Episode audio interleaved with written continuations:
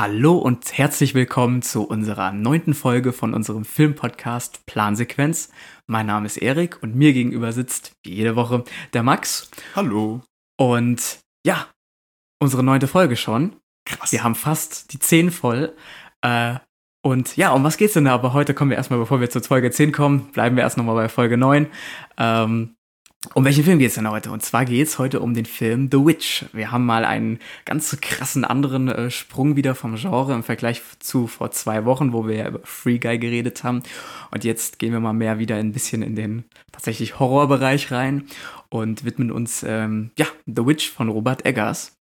Und ähm, wie immer, wie wir immer vor jeder Folge sagen, äh, wir spoilern den Film, wir erzählen äh, von Anfang bis Ende eigentlich alles über den Film, äh, gehen auf detaillierte Punkte äh, ein, äh, erklären, wie Sachen gemacht wurden, sowohl inhaltlich als auch technisch. Und deswegen hier sozusagen die kleine Spoilerwarnung. Wie gesagt, wir, wir, wenn wir an andere Filme noch anknüpfen oder auf andere Filme kommen sollten, dann versuchen wir natürlich auch hier mal eine kleine Spoilerwarnung zu geben. Aber wenn es nicht klappt, seid uns nicht böse. Äh, aber dass ihr da auf jeden Fall auch schon Bescheid meistens, wisst. Meistens klappt's. Meistens klappt's, genau. Jo. Deswegen, äh, falls du das gerade nicht gesagt hast, wenn man den Film noch nicht gesehen hat, weil Genau. wir ja viel spoilern werden, am besten pausiert unsere Folge, schaut euch den Film an und dann genau jetzt da, wo wir jetzt hier gerade sind, was ich sage, dann wieder einschalten. Also genau jetzt. Genau. Perfekt. Sekunde aufschreiben, Minute aufschreiben und dann hier wieder ich weiß gar nicht, ob sich das die Streaming-Dienste auch einfach merken. Ich weiß nicht. Doch, ich glaube schon, wenn du rausgehst. und Moderne Technik. Genau. Genau. Müssen wir nicht mehr mit Zettel und Stift arbeiten. Nicht mehr. Das ist noch altmodisch, Max. Dann müssen wir hole ich einen Rechenschieber raus, wenn ich mir merken muss, wo in welcher Netflix-Folge ich oder welcher Serie ich gerade war. Aber Wo war ich in welcher Sekunde? genau. Zum Glück nicht mehr, ja, das stimmt. Aber auch wir können erwähnen, dass wir The Witch beide, wenn man so will, gerade eben erst geschaut haben. Ja, quasi so vor einer Stunde sind wir fertig geworden. Genau, von einer Stunden. Stunde. Und das war auch, wenn man so will, die erste, den ersten Film, den wir tatsächlich jetzt ähm, mal vor der Aufzeichnung der Folge direkt geguckt haben und keine Mhm. paar Tage dazwischen hatten zum Überlegen. Äh, deswegen, wir sind selber noch ein bisschen am ähm, Überlegen, würde ich sagen, äh, was uns alles besonders an dem Film aufgefallen ist. Und werden selber dann während dem Ablauf der Folge noch ein bisschen ein paar Inspirationen bestimmt be selber bekommen. Ich lasse mich Ähm, ein bisschen bei dir inspirieren, Erik. Ich mich bei dir auch. Aber dann würde ich sagen, widmen wir uns dem Intro. Intro ab.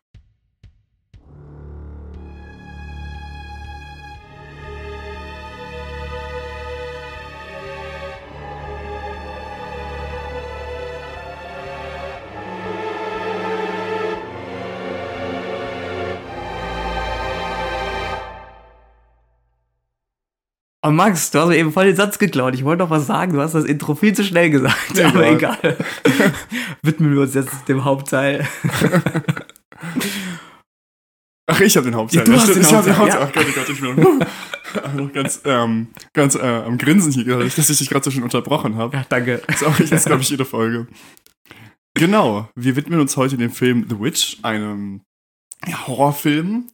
Geschrieben und Regie geführt hat hier Ma äh, Mark, äh, Robert Eggers, Robert Eggers, Genau. den man noch kennt aus Filmen wie jetzt ganz neu The Northman oder Der Leuchtturm, äh, The Lighthouse. Auch ein grandioser Film, würde ich sagen, den ich auch empfehlen kann, der auch Ähnlichkeiten zu The Witch hat. Es ist nicht ganz so Horror, aber auf jeden Fall, ja, du hattest ja auch gemeint, The Northman. Genau, auch. Northman ist relativ ähnlich. Also, der hat so ein bestimmtes, äh, äh, sagen wir mal, bestimmte Richtung, wie er die Filme inszeniert. Ja. Ja, seinen eigenen Stil, so Genau. von der Bildkomposition, ist das das richtige Wort, Herr Fachmann?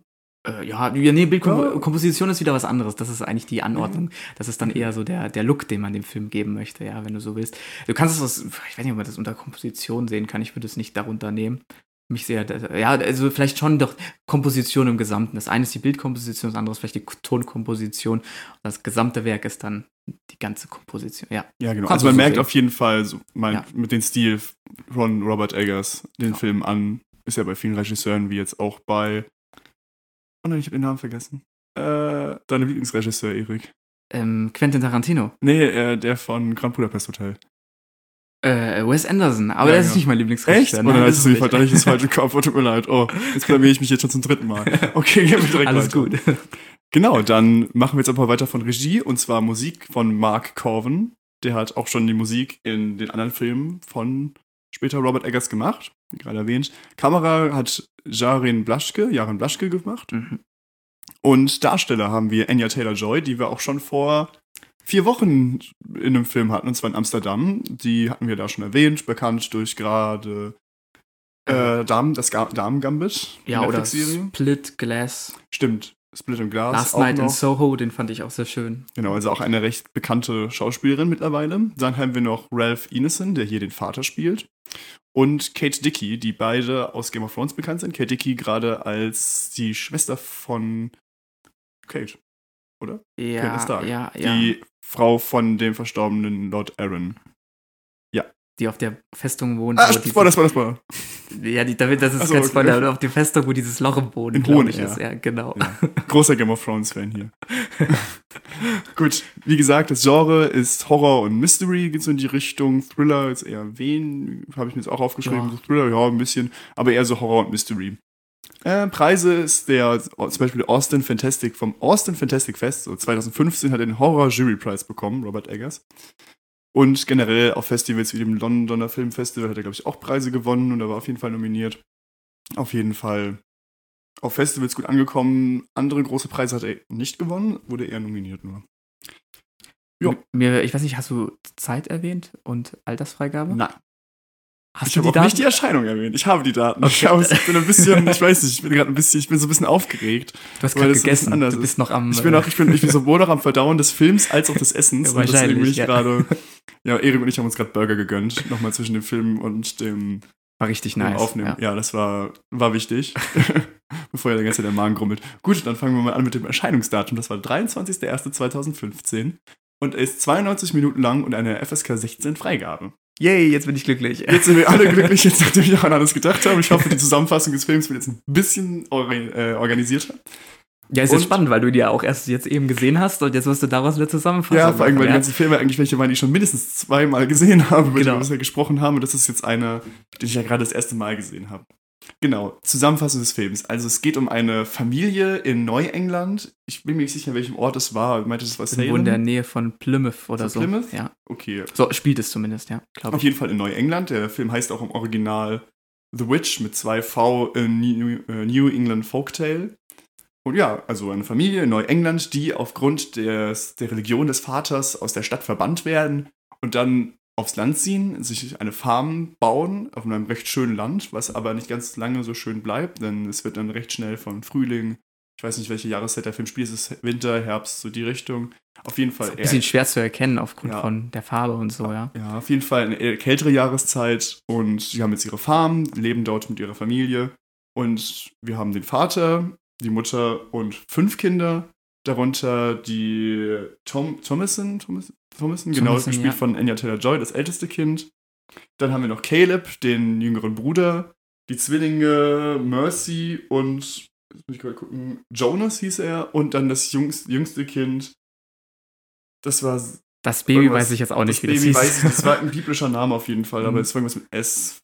Kommt ja auch nicht wirklich, äh, ich, er hat ja jetzt auch keine Genau, Relevanz. denn das wirklich, ist dann ja. direkt das erste Drama, was passiert. Sie spielt mit ihrem kleinen Bruder dieses Spiel, wo man immer sich in seinem Auge versteckt und irgendwann macht sie halt dann ihre Hände auf und das Baby ist auf einmal weg. Es wird in den Wald geschnitten. Wir sehen, eine Hexe hat das Kind entführt, das Baby und ähm, ja, dann wird dieses auch schnell geopfert, ähm, satanischen Ritual oder irgendwie sowas. Genau. Genau, und dann beginnt es so ein bisschen im Film, dass sich die Stimmung, natürlich dramatisch ändert in der Familie. Die Mutter gibt der Tochter da ihre Schuld, da sie ja nicht auf das Kind aufgepasst hat. Der Vater denkt, es könnte ein Wolf sein. Sie gehen immer in den Wald, sie gucken, was da abgeht. Es passieren immer wieder gruselige Sachen. Irgendwann verschwindet dann auch Caleb, der dann wieder zurückkommt und nackt gefunden wird, der dann von dieser einen Hexe verführt wird und dann so ein bisschen von Satan besessen ist. Danebenbei gibt es auch noch diese, ähm, so eine große schwarze Ziege auf dem Hof. Das ist der schwarze Philipp, der auch irgendwie mit den kleinen Kindern flüstert und auch ganz, ganz komisch ist.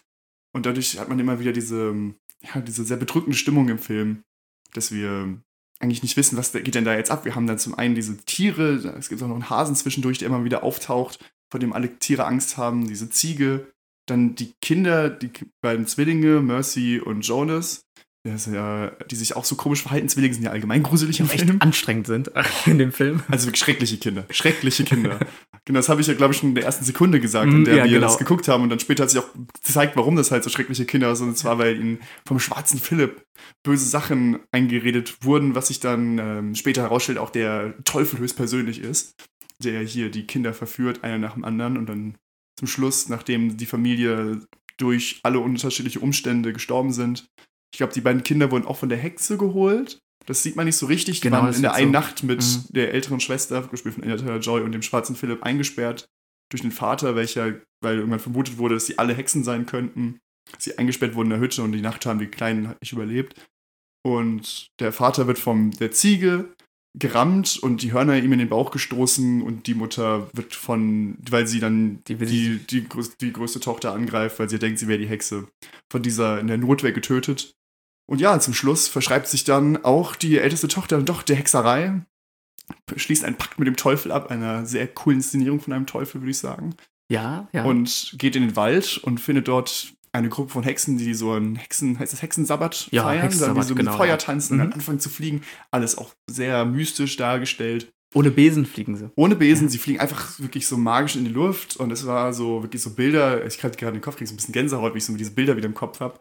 Also es war wirklich sehr, nicht gruselig immer, dieses, ja, sehr finstere, schaurige, würde ich sagen, ein bisschen Schauermärchen. Genau, das stimme ich dir zu. Ja? Genau. Ich glaube, genau, und so geht sie dann zum Schluss in den Wald und wird auch eine Hexe. Genau. Ja, denke ich, Ja. da hast du alles äh, zusammengefasst, was es an Infos gab. Ja, genau. Dann willst du anfangen? Oder? Kommen wir zum ähm, Umsetzung des Inhaltsteils. Mhm. Genau, ja. Also im Prinzip, du hast ja schon eben so, so ein paar Sachen erwähnt, wie, ähm, ja, dieses, man weiß nicht genau, ja, äh, sind die Kinder jetzt entführt worden äh, von der Hexe, beziehungsweise was ist mit den Kindern genau passiert, mit dem Jungen, der dann auch äh, zwischenzeitlich verschwunden ist und die Familie, vor allem Mutter und Vater, die halt gar nicht wissen, was mit den Kindern abgeht. Wir als Zuschauer, wir bekommen es ja noch ein bisschen mit, äh, wir bekommen ja die äh, gezeigt, was mit dem Baby passiert, aber auch mit dem, ähm, mit dem äh, jüngeren Bruder.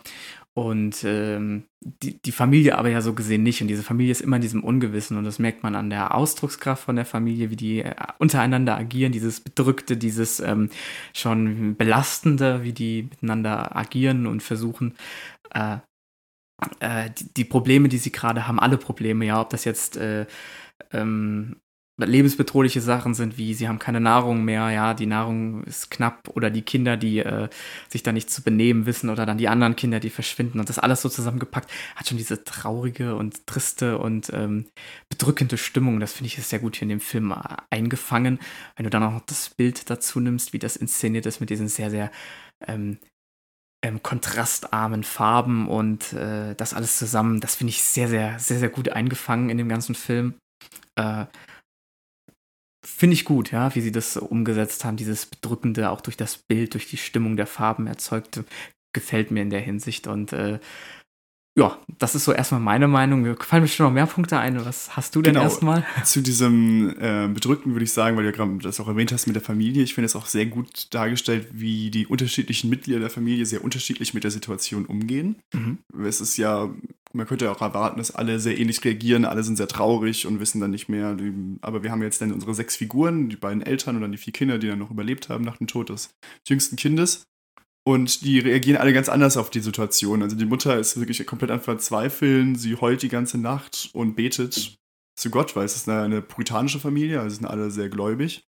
Dann haben wir den Vater, der so ein bisschen so, ach, das ist die, der Charakter von ihm ist sehr schwierig zu beschreiben. Er ist natürlich sehr herrisch, Mhm. aber er ist auch, er versucht so seine eigenen Fehler immer zu unterdrücken. Das wird dann später auch von der Tochter erwähnt, dass dann alles, was er so falsch macht, so ein bisschen auf sie abgeschoben wird. Und er macht ja seine Fehler, dass er dann den jüngsten Sohn, den Caleb, mit in den Wald nimmt, weil dass er diesen Silberbecher seiner Frau gegen irgendwas eingetauscht hat. Ich glaube, gegen glaub, Bärenfallen oder irgendwas. Oder gegen das, das Getreide für, drei- zum, ja, für, das kann für den. Mais oder was er da angebaut hat. Ja, auf jeden dafür, Fall hat er den silbernen Becher von dem Vater seiner Frau verkauft. Und das hat er alles gern immer so ein bisschen verschwiegen und generell ist er eher so ein bisschen ruhiger, aber trotzdem, ja, er geht auf jeden Fall, er ist nicht so verzweifelt mit der Situation, er versucht eine Lösung zu finden.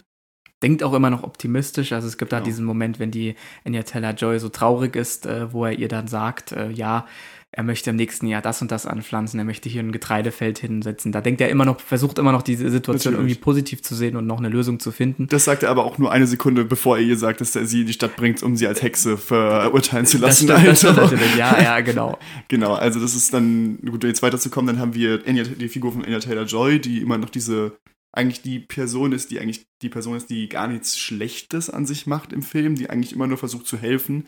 Denn als Caleb ja im Wald verschwunden geht, ist sie dabei, aber sie ist ja nur dabei, weil sie ihm helfen möchte, das, die Tiere zu holen, die die mit den Bärenfallen gefangen haben. genau Oder die andauernd irgendwas im Haushalt macht. Dann haben wir diese beiden Protzkinder, die sich einfach nicht benehmen, aber man erfährt ja später auch, warum die sich nicht benehmen, da sie ja anscheinend wirklich einen Pakt mit dem Teufel schon irgendwie in gewisser Weise gemacht haben. Da hat's geklingelt, nicht wundern, Ja, wir machen also, einfach hab Ich weiter. grad erschrocken, also, weil man das Wort Teufel erwähnt und genau in dem Moment klingelt Ich hoffe, jetzt kriegen wir keinen unangenehmen Besuch. Nee, nee, nee, ich glaube, äh, wahrscheinlich die Post oder so, die gerade an der Haustür ja, geklingelt wahrscheinlich, hat. wahrscheinlich, hoffen wir es mal. genau. Sonst holen wir gerne eine dritte Person hinzu, die kann gerne über den Film mitreden. Nee, ich meinte, weil ich genau in dem Moment Teufel gesagt habe und genau in dem Moment so. klingelt es an der Haustür. Ja, Also, das ist mir gar nicht so aufgefallen, aber ja. Nee, ähm. Was, welcher Person? Genau, und dann noch Caleb, den jungen, jüngsten Sohn, also den ältesten Sohn, der aber noch jünger ist als die Figur von Anya Taylor Joy, der so ein bisschen auch dem Vater versucht zu helfen und einfach der Familie versucht, aus dem Schlamassel zu helfen und dann von der Hexe verführt wird. genau, ja. ja. Also wir haben alle unterschiedliche Personen, die auch ihre eigenen Persönlichkeiten haben. Das Und das ist in dem Film sehr gut umgesetzt und gerade aus diesen unterschiedlichen Persönlichkeiten entsteht auch sehr viel Spannung im Film. Und das fand ich wirklich gut. Genau, und diese Spannung wird hier auch gar nicht mal so, auch wenn ich jetzt das nochmal so aus Bildkomposition oder auch Inszenierung zu sehen, dieser Film ist auch sehr ruhig inszeniert, ja, sehr ruhig gehalten. Wir haben nicht viele Schnitte, wir haben ruhige Kameraperspektiven. Äh, natürlich bewegt die Kamera sich auch mal, aber auch oft irgendwie äh, Standaufnahmen oder sowas. Und das ist so die, so ein bisschen den Kontrast zu dem ähm, auf der Bildebene, dieses Emotionale, was halt, also was auch emotional inhaltlich passiert, wird durch die Kameraarbeit aber wieder etwas ruhiger aufgenommen, indem das nicht zu hektisch ist mit Schnitten etc. und so alles. Was ich wiederum gut finde in dem Film, äh, weil das stellt so einen kleinen Kontrast dar, aber bringt dadurch das Inhaltliche, finde ich, diese Spannungen, die zwischen Familie entstehen, wesentlich besser raus. Ja, deswegen, genau, das ist mir noch so aufgefallen, gerade eben, als du das ähm, erwähnt hast. Aber sonst kann ich dir mit dem, äh, mit den mit den einzelnen Charakteren, so wie sie ihre Frust, ihre Trauer und alles ähm, umsetzen ähm, oder zeigen, ähm, eigentlich nur zustimmen, weil jeder hat so eine bestimmte Weise, wie er das macht und das merkt man hier doch sehr, äh, sehr stark, dass da jeder, jedem Charakter versucht wurde, im Inhalt einen Weg zu geben, äh, wie er da kommunizieren soll. Ja, genau. Und sonst, wie gesagt, äh, was ich noch schön fand, dass halt diese Sachen, du hattest es auch erwähnt, den, ähm, der schwarze Philipp und so, wenn er dann die Gestalt von einem, ja, in dem Fall Lucifer oder was er auch immer da sein Teufel soll, der Teufel oder was auch immer, ähm, dass er dann äh, nicht wirklich äh, sichtbar ist, sondern er wird immer nur, also man sieht die Person nie im Ganzen, sondern sie ist halt wirklich, ähm, man sieht nur die Hand oder man sieht nur den Fuß oder dann auch nur in der Unschärfe. Finde ich, das baut die Spannung in diesem Film auch nochmal deutlich mehr auf, anstatt einfach zu sagen, jo, dieser Schauspieler spielt jetzt hier den Teufel. Äh, und nein, so wird es halt nicht gemacht. Du siehst den Teufel nicht, ja, du hörst ihn reden, aber du, wie er wirklich aussieht, weißt du nicht. Und das finde ich ist auch nochmal ein hoher Spannungspunkt. Äh, oder auch das gleiche bezüglich den Hexen, ja. Die Hexen, ich glaube, es gibt eine Szene, wo man die Hexe mal wirklich von vorne sieht, als sie in dieser, in dieser Hütte ist, wo die Tiere sind und sich einmal ganz kurz umdreht. Aber man sieht ja auch nicht viel, weil das Gesicht ja trotzdem noch mit Schatten belegt ist, weil, dann, weil es ja Nacht ist, ist es einfach dunkel in dieser Hütte. Genau, und Also ist äh, nicht viel, ja. Genau, man sieht da nicht wirklich viel oder auch am Ende bei diesem Hexensabbat auch wirklich nicht viel gezeigt und das finde ich macht es auch nochmal spannender, weil dadurch einfach äh, durch weniger mehr wird, finde ich, hier in dem Fall, ja. Ja, auf jeden Fall. Ja. Und äh, jetzt nochmal, um gerade, was noch zu dem Teil zu sagen, so zur Handlung? Sonst will ich gerade was anderes zur Handlung sagen. Nee, ich glaube, das war es erstmal. Ja. Genau, nämlich dann würde ich jetzt aber schon so ein bisschen auch persönliche Meinung, sein eigener Geschmack. Ich mag das dieses Thema sehr gerne, also so dieses mit der Hexenverfolgung, dieses Motiv der Hexe, weil es einfach immer so, ich finde es sehr spannend, meistens im Film umgesetzt, so gerade mit dem Salem, was der ist, da habe ich da auch schon mal erzählt, war ich auch schon mal in einem Theaterstück drin, was ich auch sehr empfehlen kann. Ich weiß aber leider, ich glaube, es ist einfach die Hexenverfolgung. Ja, das, oder so, genau, so irgendwie sowas, ja. oder Hexenprozess heißt das, glaube ich. Das ist dann auch in Salem spielt und die Hexenprozesse, das ist da gerade so dieser glaube, der erste Hexenprozess in den USA gewesen, in Salem. Ähm, mit der bekannteste? Ich weiß gar nicht, ich glaube, das es war so- sogar der erste, aber Der- bin ja. ich mir gerade nicht ganz sicher. Naja, Also, klar, wenn die Neuengland haben sie ja da oben auch so eigentlich mit als erstes dann besiedelt wahrscheinlich. Ja, genau. Ja, dann wird das schon, kann das schon stimmen, ja. Ja, und ähm, genau, und das ist ja auch jetzt gerade so durch die Serie Wednesday, ist ja auch in Salem, ist ja auch eine Hexe, Mhm. das ist auch jetzt gerade wieder ein bisschen moderner. Und der Film ist ja schon, also ne, jetzt nicht von jetzt, von 2015, auch damals schon aufgegriffen worden. Und dieses Mo- Motiv diesem, von diesem etwas Mysteriösem, aber man weiß immer nicht, ob die Person dann wirklich dieses Böse ist, weil es ist ja Genau. immer dann dieses Hexe und man hat ja im Kopf immer noch dieses Historische, dass ja viele Frauen als Hexe bezeichnet wurden, die es ja gar nicht waren. Und dann, dass dann im Film immer wieder so ein bisschen damit gespielt wird, ist das jetzt wirklich eine Hexe? Wird die Person für eine Hexe gehalten? Das ist, finde ich, immer wirklich cool. Und dann haben wir auch diese Anschuldigungen im Film, so dass die Kinder sind die Hexe, nein, das Kind ist die Hexe. Und du weißt immer so gar nicht, was abgeht, weil es gibt ja auch diesen Moment, in dem dann Anya Taylor-Joy so ihrer kleinen Schwester Angst machen will. Mhm. Und dann hat kurz davor dieses kleine Mädchen gesagt, so, oh, ich bin Hexe aus dem Wald, was sich dann später ja vielleicht dann sogar als Wahrheit herausstellt, weil sie ja besessen war von diesem Teufel. Und sie macht ihr dann Angst und erzählt dann auch so, was sie wie für eine Hexe ist und dass dann sie nachts aus ihrem Körper herausfährt. Aber dann habe ich selbst als Zuschauer gedacht, so, oh, ist die vielleicht doch die Hexe? Weil das so gut dargestellt wurde und dann das dadurch durch auch so ein bisschen Spannung nochmal dargestellt wurde. Ich hatte auch eine Zeit lang keine Ahnung, dann ist das jetzt doch vielleicht eins der Kinder gewesen, schon, dass das andere Kind entführt hat, weil man hat ja nur diese Körper gesehen im Wald. Also das fand ich immer cool. Und auch dieser Gedanke, dieses, dieses Gruselige mit diesem Hexenhaus, ja. so irgendwo im Wald, man hatten diese Orientierung nie gehabt im Wald. Man, das war immer irgendwo da. Und Genau. auch am Ende dieser Hexensabbat, aber man hatte nie diese Idee, ist das jetzt ein paar hundert Meter, wenn man reingeht, oder ist das irgendwie schon eine Art Parallelwelt, keine Ahnung. Das fand ich schon cool. Ja, das stimmt, das, das stimme ich dir zu. Aber wenn wir bei dem Thema sind, mal eine Frage. Das habe ich mich nämlich, also ich muss ja, ich muss dazu sagen, ich habe den Film schon mal gesehen vor ein paar Jahren, jetzt aber heute auch seit diesen paar Jahren mal wieder das erste Mal. Äh, diese Szene in der Scheune, wenn die böse Hexe reinkommt, um ähm, äh, ähm, ja an das, das, das Vieh da zu essen oder was auch immer das ist. Äh, in dem Moment sehen das ja nur die kleinen, die Zwillinge sehen das ja nur, ja, die, die Mhm. zwei Kinder. Und die Anya Taylor-Joy ist in dem Moment nicht anwesend, ja. Und das nächste Mal, wenn man die erst, glaube ich, sieht, ist, wenn sie aufwacht am nächsten Morgen. Ich habe mich in diesem Moment, als ich das eben gerade gefragt habe, äh, gesehen habe, habe ich mich gefragt, ob sie diese Hexe schon zu dem Zeitpunkt war, die sich an dem Tier ernährt hat, weil so siehst sie nicht. Die ist in dieser, also es wird ja so dargestellt, dass auf einmal eine Hexe in diesem, in dieser Hütte ist, wie sie reingekommen ist, wie sie rausgekommen ist. Okay, rausgekommen ist schon eher, aber wie sie reingekommen ist, wird ja nicht wirklich erklärt. Und nur die zwei Kinder sehen das. Und sie, die Anya Taylor-Joy, ist da gar nicht anwesend in dieser Szene. Und auf, aber am nächsten Morgen ist sie anwesend, aber die zwei anderen fehlen. Da habe ich mich gefragt, ist das jetzt, ist sie zu dem Zeitpunkt schon die Hexe gewesen? Ist sie das schon in anderer Gestalt oder war das wirklich noch eine andere Hexe? Und sie wird erst dann wirklich ganz am Ende, indem sie sich dann am Ende in das Buch des Teufels einträgt, zur Hexe. Ja, das ist auch eine gute Frage, weil es ist ja auch, wird ja auch erwähnt, dass sie ja immer dann da ist, wenn zufällig die Kinder verschwinden oder wieder auftauchen. Genau. Oder auch im Wald, wenn sie, sie fällt Ja. vom Pferd und ist ohnmächtig. Und danach findet der Junge die Hexe äh, äh, in dieser Hütte, ja? Ja. Und danach taucht sie dann erst, glaube ich, wieder auf. Oder zumindest. Ja, genau, die kommt dann aus dem Wald gelaufen. Genau, erst ja. nachdem der Junge verschwunden ist. Genau, da kommt sie aus dem Wald gelaufen, aber bevor der Junge schon die ähm, Hexe dort findet, ist sie schon wach und läuft schon los. Deswegen habe ich mich auch gefragt, ist das, ist sie vielleicht zu dem Zeitpunkt vielleicht schon dieselbe Person? Das ist eine gute Frage. Das ist so, so, so ein Punkt, worüber man sich Gedanken machen kann. Ich weiß es nicht. Es ist mir auch heute erst so aufgefallen. Vielleicht irre ich mich da auch komplett, aber hm. Ja, schwierige Frage. ja, oder? Also, ich würde sagen, lässt sich nicht eindeutig beantworten. Da müssten wir wahrscheinlich Robert Eggers fragen, was er dazu meint. ja, genau. Weil es ist gewollt, dass es eine offene Frage ist, denn es ist ja auch in den anderen, ich weiß nicht, wie es in The Northman ist.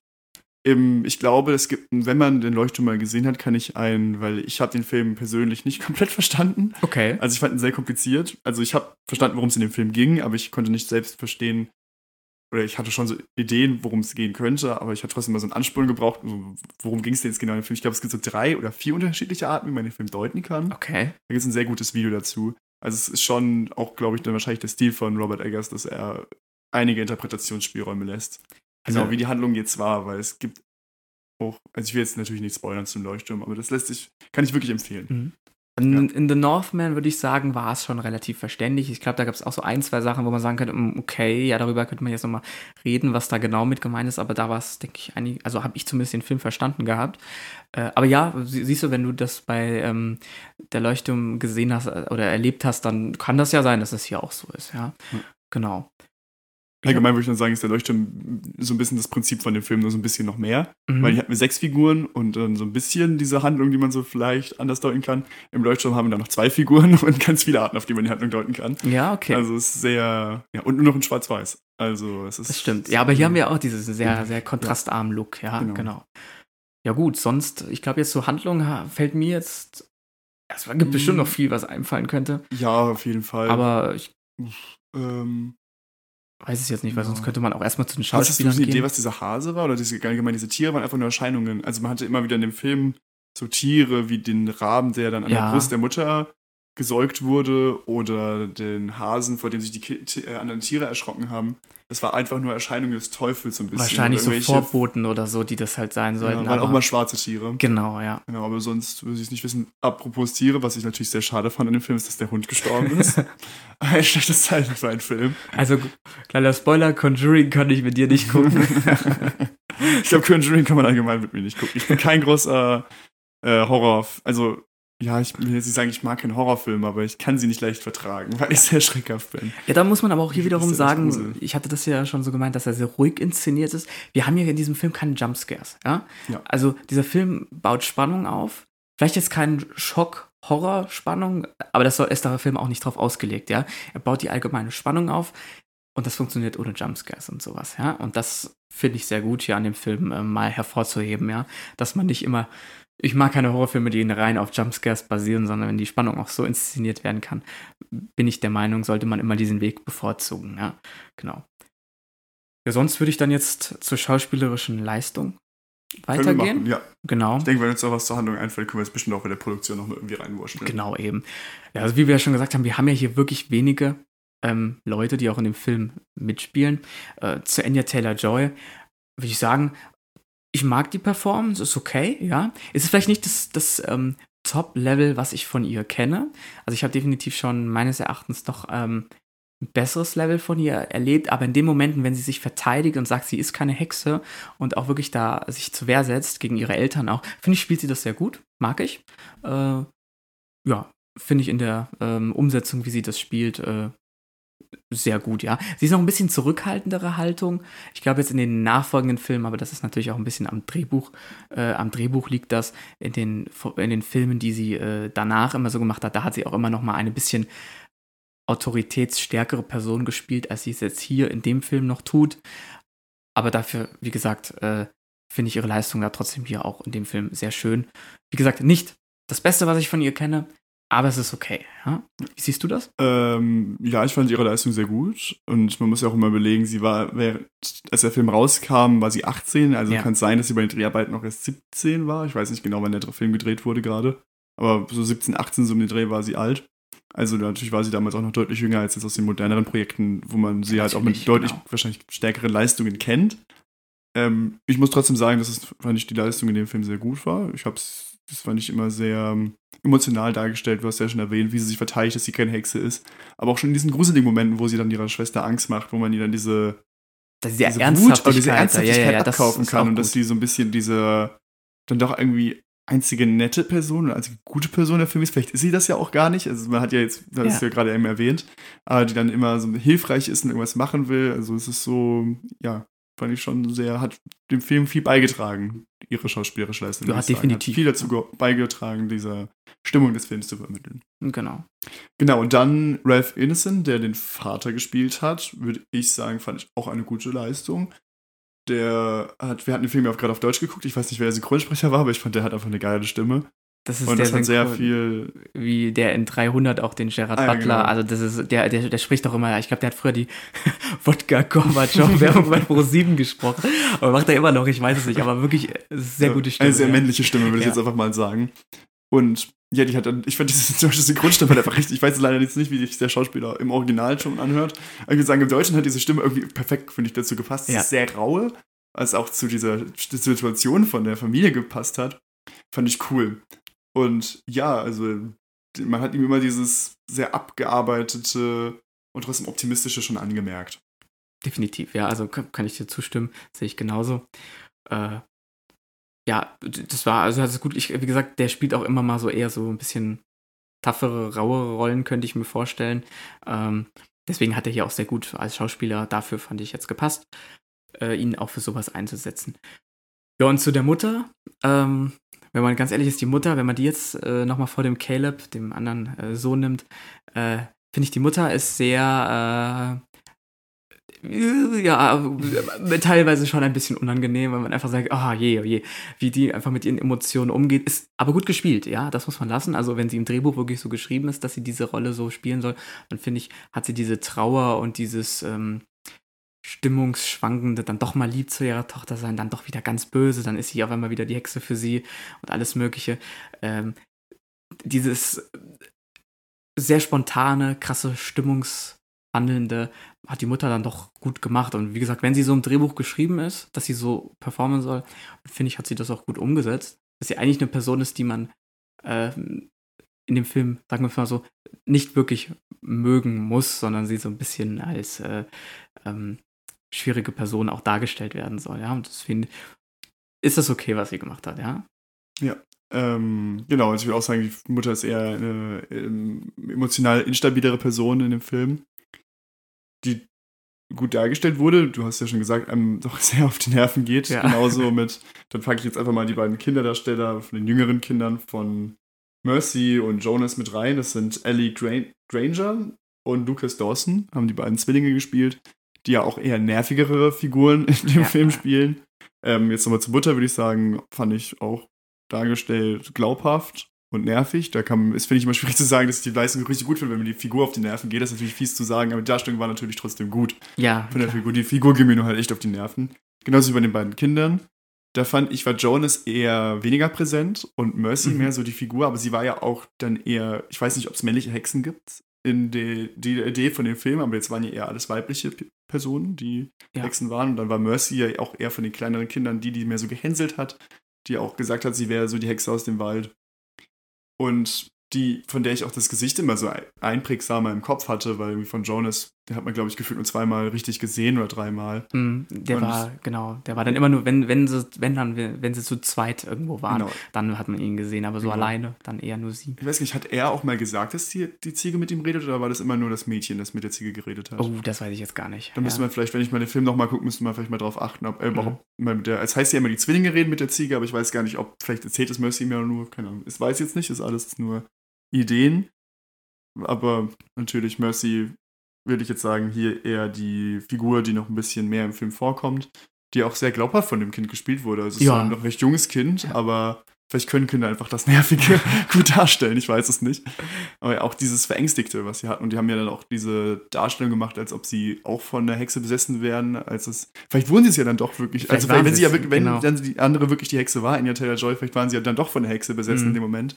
Aber man, es wurde dann anscheinend vermittelt, entweder simulieren sie ja vielleicht. Und es wurde von den Kindern natürlich auch sehr gut dargestellt, dieses verkrampfte. Ja, ja. das stimmt, ja. Kann ich dir nur zustimmen. Dann haben wir noch den Caleb den ja. anderen. Genau, Harvey Scrimshaw. Ja, okay. Der war damals, wenn ich das richtig mich erinnern kann, sogar auch zwölf Jahre alt, als er das gespielt hat. Und hat ja doch hier schon eine. Äh, 14 müsste ich, also geboren 2001. So ist der Schauspieler. Oh, so alt, wie, so alt wie ich. das wissen alle, wie alt ich bin. Naja. Also müsste ähm, er 14 gewesen sein. Ja, das aber sagen wir es mal so, 14 da, wenn es dann gedreht 14. wurde, dann war er vielleicht so 12, 13, ja, wenn das um den Dreh. Äh, und da kann man sagen, also der hat schon eine ordentliche Präsenz, ist auch ein eine Person, die man hier, glaube ich, sehr gerne hat neben der Anya Taylor-Joy, finde ich. Ich weiß nicht, also ich mochte ihn jetzt so als den jüngeren Bruder und ich fand das eigentlich, dass er mit seiner Schwester da, mit der größeren Schwester gut klarkam, eigentlich ganz, äh, ganz gut. Ähm, auch wenn er manchmal ein bisschen sehr andere Interessen hatte, wenn man so. Aber da habe ich gehört, das wurde dem Schauspieler äh, äh, gar nicht äh, erzählt, dass er das, äh, ähm, dass er dieses, sag mal, dieses sexuelle Verlangen, dieses Interesse, ja. das wurde ihm gar nicht gesagt, weil sonst der Regisseur, also der, Regisseur der Robert Eggers meinte, äh, dass er dann, dass ihm zu peinlich gewesen wäre, hätte er das spielen müssen. Und äh, dafür, dass er nicht so gesehen wusste, was er genau, also natürlich haben sie ihm gesagt, was er dann spielen sollte, aber finde ich, wenn, wenn eine Person nicht zu 100% weiß, was sie da machen soll, beziehungsweise welche Ausrichtung dieser Film geht, äh, finde ich das dann doch auch gut eingebunden, sowohl von äh, Produktions- und Regieseite als auch von dem Schauspieler Jungen natürlich direkt.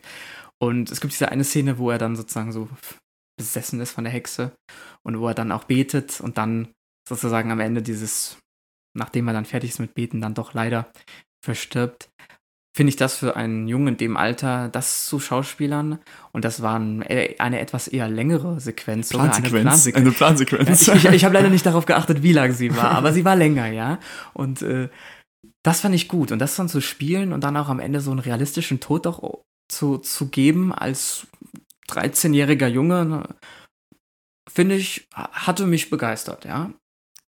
Erwarte ich nicht von jedem, hat mir hier gefallen, ja. Ja, das kann ich auch sagen. Ich habe es ja zu dir, während du hast mich ja dann auch so angeguckt, als dann der Junge gestorben ist. Mhm. Und dann gemeint so, uh, krass, von der Darstellung ist es bei diesem Gebet, weil die Szene ja auch recht lang war. Und da habe ich auch schon zu dir gemeint, so ich war am Anfang eher zwiegespalten, weil ich fand so am Anfang, so die erste halbe Stunde, war ich so von Caleb eher so wenig überzeugt. Okay, also ja. er war immer sehr neutral, sage ich es jetzt einfach mal vom Gesicht her und sehr emotionslos. Vielleicht sollte das so sein. Es kann ja sein, dass das auch ein bisschen die Figur gewesen ist. Das hat mir tatsächlich sogar jetzt, deswegen war er mir tatsächlich sogar mal ausnahmsweise am Anfang recht sympathisch, weil er ich da nicht so viel davon hatte. Es hat mir in, jetzt gefallen, dass er so war am Anfang, ja. Also, ich weiß nicht, also so richtig, also sympathisch, ich will sagen, jetzt war jetzt nicht so der Sympathieträger für mich im Film. Es war einfach noch eine Figur, die jetzt nicht verabscheuenswürdig war. Ja, wahrscheinlich also, ist das. Ich, also verabscheuenswürdig waren sie anderen ja. jetzt auch nicht, aber ich würde sagen, der jetzt nicht so in die Richtung ging von, oh, das ist aber nicht sehr nett. Mhm natürlich hat er ja immer dieses Sexuelle, was du gerade schon angesprochen hast, diese Begierde, was ja dann später auch von der Hexe dann so genutzt wird, weil es wird ja dann öfters so auf das Dekolleté geschnitten von der, seiner größeren Schwester, wenn er guckt, aber man sieht ja nie, wie er hinguckt, sondern es wird halt immer nur mit der Kamera drauf geschnitten und so ein bisschen darauf verwiesen, so, oh, interessiert er sich schon vielleicht dafür? So haben sie das zum Beispiel dann gelöst, dass genau. der Junge nicht wusste, wo er dann, die haben gesagt, ja, schau da hin, aber auf was er dann genau geguckt hat, das haben sie dann so halt anders gelöst, ja. Fies, fies der arme Junge. Eigentlich schon. ähm, ja, aber dann so, würde ich sagen, auch nur nach einer halben, dreiviertel Stunde würde ich sagen, dass dann die Leistung, würde ich sagen, so geworden ist, dass ich dir da nur zustimmen kann. Auch gerade in der Szene, wo er von der Hexe da besessen ist und dann sein Gebet, sein stummes Gebet raushaut. Ja, und dann vielleicht dann doch, doch noch in den Himmel gefahren ist. Mhm. Dann ist wie hättest du das gesehen? Weil er am Ende dann sagt, so, Jesus und. Ich stimme dir zu, ich hätte es auch so gedeutet, dass er dann noch in den Himmel gefahren ist, ja. Genau, weil ich glaube, später sagt ja irgendwie der Vater oder die Mutter irgendwie das noch Gegenteil, so, dass der Teufel ja auch sowas, ja, die Wörter Gottes sprechen kann oder sowas, dann vielleicht ist er dann doch nicht. Aber ich sage jetzt einfach mal für mich, er ist in den Himmel gekommen. Für, für mich, ich habe es auch so interpretiert, ja, dass er sozusagen da nochmal. Fände ich schöner. Genau, ja, ich glaube, das wäre allgemein schöner, ja. Ja, gut.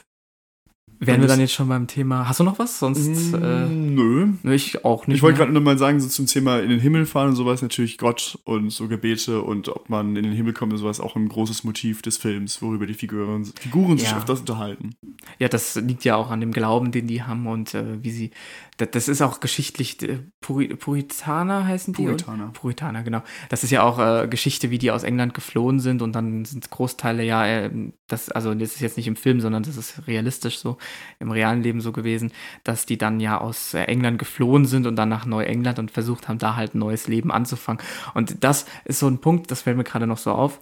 Ähm, der wird jetzt im Film zwar nicht thematisiert, also nicht zu groß thematisiert, aber das ist auch nochmal Belastung. Ich meine, die sind aus England geflohen, mussten über das weite Meer hinüber nach ähm, Neuengland und dann sind sie da, haben sie gesagt, ja, okay, jetzt geht es uns vielleicht besser und leben in einem Dorf und dann werden sie aus dem Dorf auch nochmal verstoßen. Das ist auch noch so ein sehr belastender Punkt, der so im Film nicht so hundertprozentig thematisiert wird, aber zum Beispiel kommt im Film mal sowas vor wie, wo, wo die ähm, ähm, große Schwester ihren Bruder fragt oder ihm sagt, ja, in England hatten wir damals noch Glasfenster, ja, und jetzt leben sie in so einer Hütte, die äh, der Vater aus paar Nägeln und ein paar Holz zusammengebaut hat was das auch für ein Lebensabgang ist, sagen wir mal, wenn man denkt, in England hatten sie Glasfenster, da haben sie vielleicht in der richtigen Wohnung, vielleicht sogar in einer Großstadt oder wo auch immer gewohnt, äh, London oder so, ich weiß es ja nicht. Und dann ähm, jetzt in so einer Hütte mitten im Wald zu leben, das ist natürlich auch noch was, was man so, was, was der Film in erster Linie nicht abzieht, aber wenn man ein bisschen weiter zurückdenkt, auch noch ähm, mit rein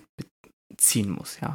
Mir fällt ja gerade äh, noch was ein, so zur Handlung, wie mhm. du es gerade erwähnt hast. Äh, sie unterhalten sich ja dann darüber mit den Fenstern und auch, dass sie schon ewig keinen Apfel mehr gegessen haben. Genau, Und ja. ähm, das ist gerade, das, das ist mir, fällt mir gerade erst auf, das habe ich so im Film gar nicht gesehen. Aber das hast du mir ja gesagt, als der Junge gestorben ist, hat man ja dann noch einen Apfel in seinem Mund gefunden. Aber Genau. der Apfel ist ja auch das, was, darüber wird ja früher mal gesprochen, ist diese Erbsünde, die ja alle Menschen haben, dadurch, dass Adam den Apfel gegessen hat. Oh, ja. Der hat dann einen. Apfel im Mund und hat ja diese Sünde begangen, dass er vielleicht, also hat ja die Hexe geküsst, Aha. dass das dann als Sünde dargestellt wird, jetzt irgendwie eine körperliche Sünde, das weiß ich jetzt nicht.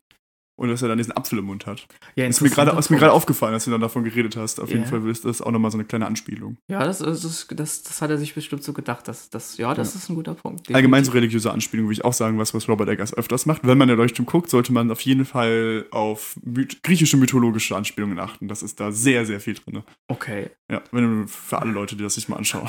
Also, wenn ich mir den Film dann anschaue, werde ich mir da Ich vorher habe auch schon noch zu mal- lange nicht mehr angeschaut. Ich rede die ganze Zeit schon davon. Der Leuchtturm ist ein sehr guter Film, muss ich mir mal wieder angucken. Du kannst ihn am Ende nochmal empfehlen. Mache ich auf Alle jeden Fall. Mach ich auf drei, jeden da Fall auch. dreimal erwähnt. Alle guten Dinge sind 50. Aber schon. Stimmt, alle guten Dinge sind schon ja, in ja. der Folge 4 äh, der Name, ne? Für Ja. Leute, die sich die Folge noch angucken möchten. Vielleicht wissen es ja noch einige, dann machen wir jetzt kurze Pause. Was war nochmal der Grund, warum es alle guten Dinge sind 50 heißt? Wer weiß es noch? Woran lag es? Jetzt kurze Pause, 1, 2, 3. Lag daran, weil es der 50. Disney-Film war. Yay! Kleiner Genau. Ähm, Rückblick auf alte Folgen, ja. genau. Ähm, ja, dann kommen wir jetzt schon zur Produktion, oder? Ja, können wir gerne machen. Was äh, hast du dann zur Produktion? Oder soll ich anfangen? Ich weiß nicht. Ich kann, also ich kann gerne anfangen mit Produktion. Was eine interessante Sache an der Produktion war, war, dass die ganzen Schauspieler eine Woche schon vor Drehbeginn zusammen in diese Hütte getan wurden, wo sie dann dieses Leben schon geprobt haben, weil ja auch für die eine Szene des Mädchen so diese Ziege melkt. Melkt? Milkt? ja, ja. Weißt du, Mel- milk, milk, Melk- sie, sie Mel- milkt es. Ja, sie melkt es Ja. so. Wo dann die, äh, ähm, das Blut rauskommt und sowas. Diese ganzen Sachen, die dann die für die ähm, und, äh, Unterhaltung des Hofes machen, das ist so Sachen, die, die halt gelernt haben und auch so ein bisschen untereinander diese Dynamik entwickeln, dass Mhm. sie schon eine Woche lang sich auf diese Rollen vorbereiten konnten. Genau, ja. Und haben sie, ich habe nicht nur, sie haben das auch äh, zum Proben allgemein auch genutzt. Ich glaube, dann konnten sie vorher auch schon am Set zusammen diese Szenen ein bisschen proben und so, bevor man dann wirklich gesagt hat, jo, wir holen das ganze Filmteam jetzt hierher, äh, konnten sie das auch schon mal so anfangen, ja. Genau. Ja, allgemein dieses ganze Puritaner-Ding, was ich eben auch schon so erwähnt hatte, wie gesagt, das basiert alles darauf, ist reale ähm, Begebenheit, dass die dann nach Neuengland ausgewandert sind und so alles. Ähm, und äh, dass man sich sozusagen dann daran äh, orientiert hat. Und ich habe auch gehört, dass äh, diese ganzen, also nicht alle, es sind natürlich auch sehr viele ähm, Gebete zu hören in dem Film, die wir so auch bei uns äh, ganz normal in der Bibel stehen haben, beziehungsweise die wir auch kennen. Aber die haben anscheinend äh, die Gebete wohl alle aus so einem äh, puritanischen Devolaz Devotionalienführer von Louis Bailey heißt er, glaube ich. Keine Ahnung, rausgeholt. Fand ich irgendwie witzig, dass er wirklich so gesagt hat, jo, wir gehen jetzt alle Gebete durch, äh, die da damals wirklich so ähm, benutzt wurden äh, und bauen die dann realistisch, so wie sie vielleicht auch damals schon von Leuten gesagt wurden, jetzt hier in, ähm, in diesen Film auch mit ein. Das finde ich macht so ein bisschen auch die, das nochmal ein bisschen mehr realistisch, ja. Fand, fand ich gut, dass, er, dass sie da auch wirklich, dass der Robert Eggers gesagt hat, er will auch wirklich recherchieren, wie das wirklich war und versucht sich dann so nah wie möglich an dieser Realität zu orientieren. Das hat man auch daran gesehen, dass zum Beispiel die Hütten und alles ähm, halt wirklich auch so gebaut wurden, wie es damals die Umsprechen, äh, die es damals die Umstände halt entsprochen haben. Also nicht mit modernem Werkzeug, sondern anscheinend, wenn ich das richtig gesehen habe, wurde das halt wirklich so gebaut, wie es halt damals auch nur machbar gewesen ist, ja. Äh, man muss auch dazu sagen, ich glaube, es war ja nicht nur dieses eine Buch mit den Gebeten, woran er sich kann, es ist auch so ein Buch über Pietäten, so, also Verhaltensregeln, die man dann damals hatte, Ja. die auch genutzt wurden, um es ein bisschen realistischer darzustellen, da ja natürlich das Verhalten damals im 17. Jahrhundert ganz anders war, wie man sich seinen Eltern gegenüber benommen hat. Also die Kinder haben ihre Eltern auch gesiezt und ja, wie sie allgemein sich verhalten haben. Ich fand das eine Szene, daran hat man das ganz gut gemerkt, als die beiden Geschwister, Caleb und Toms, nee, ähm, ich vergesse mir den Namen von dem Mädchen. Ähm, Äh, Tom, Thomason, Tom. Marcin, genau, Thomason, in den Wald gegangen sind, wie sie dann auf dem Pferd saßen, so der Bruder das Fett daneben ge Äh, genau. geführt hat, so diese so gesellschaftliche Gepflogenheiten zur damaligen Zeit, die da ein bisschen da gezeigt wurden. Nicht, dass sie zusammen auf einem Pferd geritten sind, was bestimmt auch funktioniert hätte bei der Größe des Pferdes, hätte ich jetzt mal gesagt. Hätte aber funktioniert, ja. Sie ist geritten, er hat das Pferd durch den Wald geführt. Mhm. Also so Kleinigkeiten, würde ich sagen. Das hat mir gefallen an dem Film. Ja, das ist, das ist mir aber, mir ist es auch aufgefallen, dass er da, er, er sie da gezogen hat und nicht sie beide dann auf dem äh, drauf saßen. Genau. Ja, sonst, äh, die Location, die sie da ausgewählt haben, fand ich auch sehr schön, aber da kommen wir gleich noch zur Location. Äh, aber allgemein diese Landschaft, die sie da sich ausgewählt haben, um da den Film zu drehen und halt auch, ich glaube, den Großteil wirklich halt an diesem Set dort gedreht haben, fand ich äh, sehr schön. Ich habe gehört, dass diese eine, äh, oder habe ich gelesen, dass die eine Hexe, die so ziemlich jung war, ja, und dann den Jungen ja verführt hat. Das ist ein Model sogar. Die hat mal für Victoria's Secret, hat die gewonnen. Das fand ich irgendwie richtig witzig, dass wir gesagt haben, wow, wir holen jetzt so eine hier ans Set, damit die das macht, ja. Mhm. Fand ich, ja, warum nicht? Wenn man jemanden sehr braucht, der natürlich sehr hübsch ist, warum nicht? So, ja, Model passt da ja. Genau. Ja, und dann habe ich noch, dass sehr viele, also die ganzen Schauspieler oder der Großteil der Schauspieler, dass es alles Engländer sind äh, weil der Robert Eggers gerne wollte, dass die, ähm, ja, wie soll man sagen, also diese, er wollte es auch dadurch wieder ein bisschen authentischer haben, dass die Leute wirklich Englisch reden und nicht mit American Slang oder sowas, sondern wirklich Englisch reden, weil sie ja auch aus England gekommen sind dann darüber. Und deswegen hat er sehr viele ähm, englische Schauspieler hier gecastet, ja, genau. Und was auch noch zu sagen ist, die, so diese Idee von der Hexe und sowas, das war äh, eine Kindheitsfantasie von Robert Eggers, die er so in seiner eigenen Kindheits-Albtraumwelt hatte, wenn er halt schlecht geträumt hat, hat er auch gemeint, dass es so der erste Albtraum war, so eine Hexe im Wald. Und es ist so, was das bestimmt mal öfters Kinder hatten, dass sie so gerade von solchen Märchen, so Grimms Märchen, oft auch dieses Motiv mit der Hexe im Wald, mhm. so an so einem Waldende gestanden haben und haben dann so in den Wald geguckt und sich so vorgestellt, was da allerlei gruseliges Zeug drin sein könnte. Habe ich bestimmt auch mal gemacht als Kind und ich fand, das Stimmt, wurde auch oft ja. im Film so gemacht, dass dann öfters auf diese, einfach nur auf den Wald geschnitten wurde. Man hat nur so Geräusche und Musik gehört und dann hat man sich so gefragt, so, was ist denn da jetzt im Wald? Ist mhm. da die Hexe auch ja. Ja, das stimmt. Das, das ist sehr das mysteriös. Schon gleich am Anfang, als sie sich da vor das Land knien und sagen, hier wollen sie jetzt sozusagen ähm, sesshaft werden und dann, dann, zoomt die Kamera schon ran auf den Wald, der dahinter liegt. Äh, das baut und dann diese Musik dazu, das baut schon so eine ganz gewisse Spannung. Dieser Wald hat irgendwas Gefährliches.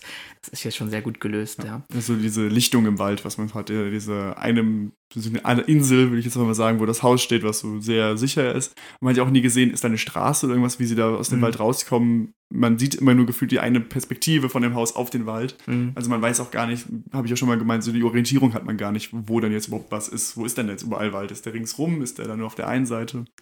Das Keine Ahnung, also es wird einem da auch so ein bisschen genommen und ein bisschen dadurch die Spannung erzeugt. Mit der Gruselfaktor noch genau, hinzugefügt. Wird dadurch auch viel beengter und so, ja? ja, weil du auch als Zuschauer diese Weite nicht sehen kannst, ja.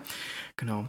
Was ich noch so gehört habe, das ist ja so eine Sache mit äh, produktionsmäßig, womit man immer rechnen muss, beziehungsweise diese Anfangsszene, die die wohl in dieser Scheune gedreht haben, die ist ja wirklich nur ganz kurz, ja, wo sie da in der Scheune dann sozusagen aus dem Dorf geschmissen werden. Und anscheinend muss es bei diesem Dreh eine richtig heftige Mückenplage gegeben haben. Und du siehst es in der Szene nicht, ist mir jetzt aufgefallen. Das, das sind eigentlich gar nicht so viele Mücken. Aber anscheinend musste die, ähm, die ganze Crew irgendwelche Schutzkleidung tragen, weil die das nicht lang genug dann sonst äh, da drin ausgehalten hätte. Das wäre die total ja. zerstochen gewesen, ja. Äh, aber ja, solche, mit solchen Sachen muss man dann irgendwie rechnen und äh, muss dann passende Gegenmaßnahmen treffen, um das halt natürlich umzusetzen. Dann würde ich sagen, war die Produktion von der Szene ja praktisch wie verhext. Ja. Lustig. Gut. Das konnte ich mir jetzt nicht verkneifen.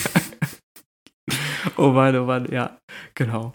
Ja, sonst hast du noch was zur Produktion? Äh, ja, und zwar, ähm, dass auch viele Dialoge auf Prozessakten von Hexenverfolgungen basiert haben. Und es steht ja am Ende auch vom Film so ein paar Zeilen, Aha. dass dann viele Dialoge auch eins zu eins übernommen wurden, wie sie auch wirklich so gewesen sind.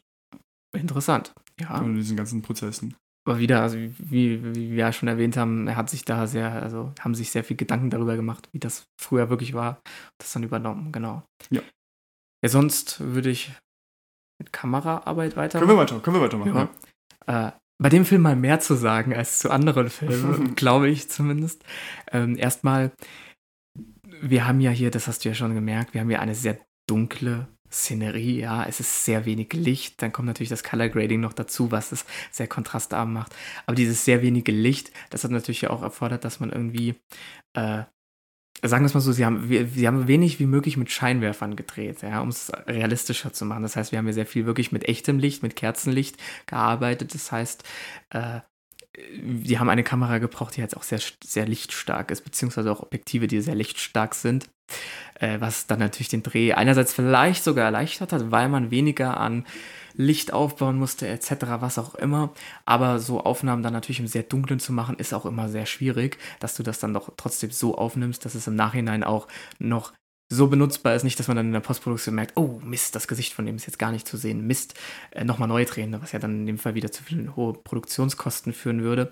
Deswegen ist das natürlich auch ähm, schwierig, mit so einer Kamera zu filmen. Finde ich aber gut, finde ich interessant. Und dann, ähm, wie gesagt, Farbe Rot im Gesättigten ist fast gar nicht vorhanden. Das einzige Mal, wenn man wirklich Rot sieht, ist bei dem Umhang von der Hexe und beim Blut. Sonst ist Rot fast äh, gänzlich in dem Film gar nicht zu sehen oder sehr, sehr gering, wenn überhaupt. Äh, das macht natürlich dann das Blut und das alles und die Hexe sehr viel herausstechender natürlich dann von der Farbe her, wenn die auftauchen. Fand ich sehr, äh, fand ich sehr cool, genau. Und äh, was mir ebenso beim Gucken aufgefallen ist, ähm, das war ein ganz anderes Bildseitenverhältnis. Ich weiß gerade nicht, welches Bildseitenverhältnis das war, aber es war kein 16 zu 9, es war auch kein ähm, Kinostandard äh, ähm, 1 zu, oh Gott, ich weiß nicht, wie die, wie die Maße heißt. Ich sag mal 1, 1 Doppelpunkt 85 oder so ist das. Ich weiß nicht, nee, zu 1 zu, oder so, 1 ja. Zu 8. Genau. Nee, 1,85 ähm, zu 1 oder so ist es dann, ja. Äh, das, das ist so Standard, glaube ich, äh, für das 16 zu 9 Verhältnis, bin mir gerade unsicher. Deswegen, wenn das falsch ist, äh, sorry, dann äh, äh, auf jeden Fall haben die ein anderes Seitenverhältnis benutzt. Finde ich interessant, weil das sehr wenige Filme noch dieses Seitenverhältnis nutzen, vor allem nicht bei Kinofilmen. Dann erwarte ich, dass das entweder ein CinemaScope ist oder 16 zu 9, aber nicht so eins. Äh, ja, aber interessant. Hat vielleicht auch zur Beengung des Films in gewisser Weise auch wieder beigetragen, ja, dass die Seitenränder ein bisschen abgeschnitten waren. Kann man sehen, wie man möchte. Kann man als Bildmittel auch noch sehen. Ich weiß es nicht. Ähm, ich deute es jetzt einfach mal so. Genau. Letzte Sache zur Kamera. Normalerweise werden Filme in 24 FPS aufgenommen. Dieser Film hat wohl auch teilweise Szenen gehabt mit mehr FPS. Ich habe es nicht gemerkt. Ich weiß auch nicht, wann das war. Aber ich habe es gelesen und dachte, okay, war okay, interessant. Also jetzt für die Technikfanatiker im Filmbereich ähm, Anscheinend sollte das irgendwie eine, wollte er damit eine mystischere Bewegungsunschärfe erzeugen. Ähm, wie gesagt, ich habe es jetzt nicht wirklich gemerkt. Äh, ist jetzt aber auch, wenn ich ehrlich bin, nicht so wunderlich, dass wir es nicht gemerkt haben. So viele Frames Unterschied ist es halt zu 24 jetzt auch nicht. Aber naja. Fertig? Fertig, ja. Fertig, ich jetzt auch kurz was erwähnen zur Kameraarbeit. äh, was mir aufgefallen ist, war, wir hatten es ja gerade schon für dieses ähm, Gefühl der Beklemmtheit. Ja. Und was sehr oft benutzt wurde, waren Zooms ja. das rangefahren wurde, dass die Kamera entweder an jemanden rangefahren ist oder dass auch nur so ganz leicht das Bild immer größer gemacht wurde und auf bestimmte Sachen auch nicht mal, glaube ich, auf wichtige Stellen, aber trotzdem mal herangezoomt wurde. Das finde ich halt immer so ein bisschen Beklemmtheit auch noch mhm. hinzugefügt.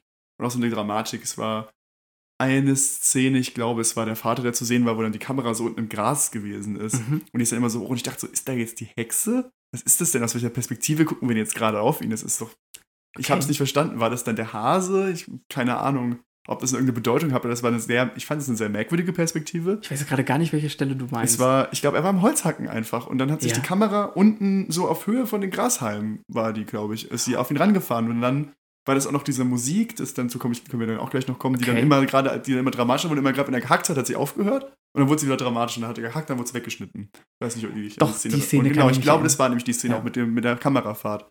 Und solche Fahrten fand ich immer wirklich sehr interessant, wo ich mich auch oft das gefragt habe, so was ist dann jetzt da was aus der Perspektive, aus der ich gerade gucke, weil es ja dann doch eine sehr merkwürdige Perspektive war, ja. die jetzt vielleicht nicht die ist, die man gewählt hätte, wenn man jemanden hat, der beim Holzhacken ist, dass man da so dann von ganz unten vom Boden auf ihn guckt. Cool, muss ich sagen, hat mir auch gut gefallen, weil sie künstlerisch wertvoll, würde ich sagen. Ja, ja, also Bildkomposition allgemein, da waren auch sehr, teilweise sehr schön die Sachen ins Bild gerückt, so im, im, im goldenen Schnitt auch, fand ich sehr schön gemacht, ja. ja. Genau. Und zu, ich weiß jetzt nicht, ob, ich glaube, das nächste von uns ist ja jetzt eh Kulisse und mhm, ähm, Bildern genau. würde ich so jetzt gerade mal so ein bisschen den Überschnitt dazu finden. Auch noch zu Kameraarbeit. Ich fand die Bilder so ein bisschen gemäldeartig. Im Vordergrund ist etwas passiert mhm. und im Hintergrund hattest du so fast stillstehendes Bild öfters. Das fand ich auch sehr schön. Das war gerade ein Moment, wo ich zu dir gesagt ist einmal im Moment, wo ich zu dir gesagt habe, so bewegt sich der Rauch von der Hütte. Genau, ja. Wo ich ja. so das Gefühl hatte, es, ist, es bewegt sich gar nichts. Wir hatten nur diesen Vordergrund, der wirklich wichtig war. Fand ich schön. Mhm. Auch, dass es so, ich weiß nicht, das war ganz am Anfang das erste Bild, ich glaube, das habe ich einfach nur persönlich so gesehen. Da waren ja diese, ich weiß gar nicht, ob das irgendwas von dem Mais war, immer wo die so dran gearbeitet haben.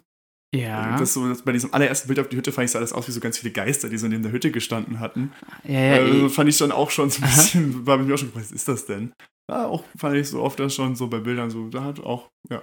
Ja, aber das mit dem Gemälde, das ist ein guter Punkt. Also man hätte teilweise manche Sachen einfach einrahmen können und ins, Gemä in- ins. Museum hängen können. Als Gemälde, ja, da stimme ich dir zu. Ja, so die- der Hütte, das ist ein sehr gutes Beispiel. Ja, Vor allem, es war ja auch sehr realistische Bilder, die wir dargestellt hatten. Ich Mhm. weiß gerade nicht, welcher Kunststil das ist, aber ich, kennst du dieses Bild mit diesen zwei Farmer, die so vor ihrer Hütte stehen? Dieses, Oh. mit diesen zwei Armen, ich weiß nicht, ob es Amish sind, aber es ist auch so ein ganz bekanntes amerikanisches Bild. Oh, Mit dem vielleicht, einen mit der Mistgabel und so einer Frau, die dann da vor irgendwie so im Hintergrund stehen. So, ich weiß allgemein, dieser Stil ist ja sehr Aha. realistisch dargestellt, das ist einfach Realismus wahrscheinlich. Genau, heißt der, ja, äh, auch. äh, ähm, Kunststil. So würde ich sagen, ich, weiß nicht, ob das die Epoche war zu der Zeit. Ich glaube, nee, 16., äh, 17. Jahrhundert das war früher. Aber trotzdem, ja, war früher, aber so trotzdem hatte ich irgendwie dieses Bild immer im Kopf und Mhm. das hat hat auch immer sehr schön gepasst, weil auch die Bilder alle sehr realistisch waren. Ich war jetzt nie so, dass ich gesagt habe, da war jetzt irgendwas vom, von der Farbe her, dass ich mh, Mhm. gesagt habe, das wirkt jetzt sehr fantasievoll oder mysteriös, sondern immer einfach nur realistisch. Mhm, genau, das stimme ich dir zu. Ja, das sehe ich auch so. Willst du dann noch mit Kulisse weitermachen? Ja, also wir hatten zur Kulisse ja schon gesagt, hattest du ja schon erwähnt, zu dem, zur Produktion ist einfach, äh, habe ich auch gerade gesagt, realistisch, dass es dieses Zeitgetreue hatte. Ich weiß jetzt natürlich nicht, wie es damals aussah. Ich bin jetzt kein Experte, wenn es da um Geschichte geht von Neuengland im 17. Jahrhundert.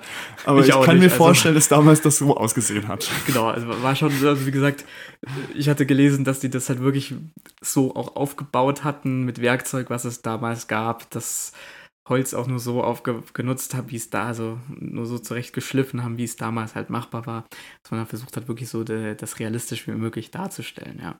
Genau. Gedreht haben sie aber tatsächlich in Kanada, in der Nähe von Ontario oder im, im Bundesstaat, Provinz und Ontario oder was das da genau ist.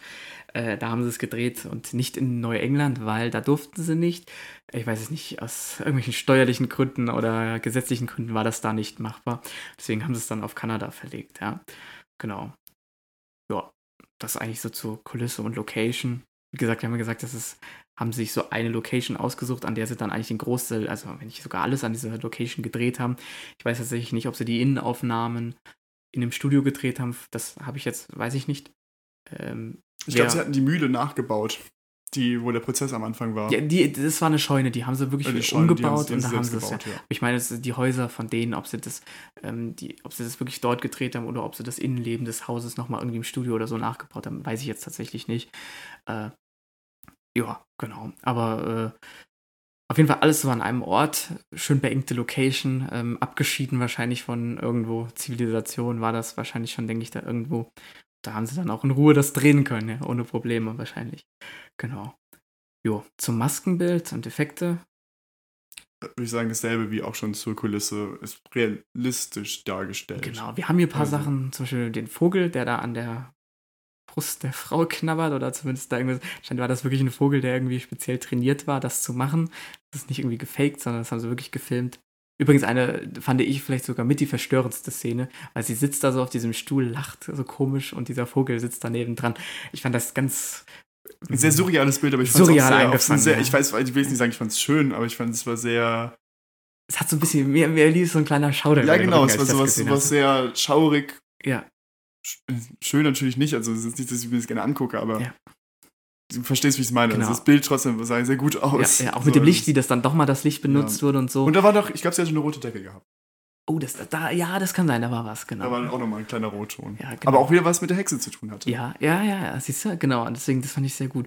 Und der Ziegenbock, der, der, der schwarze Philipp, der wurde tatsächlich am Computer nachbearbeitet, denn anscheinend sah der in echt nicht so aus. Ich weiß nicht, was, was, wie er wirklich aussah, aber anscheinend mussten die das so nachbearbeiten, weil ein Ziegenbock zur damaligen Zeit anders ausgesehen hätte oder zumindest dort anders ausgesehen hätte, als es heutzutage der Fall ist. Ich weiß nicht, ob das mit den Hörnern irgendwie anders ist, ob der vom Gewicht, Fülle oder was auch immer anders ist.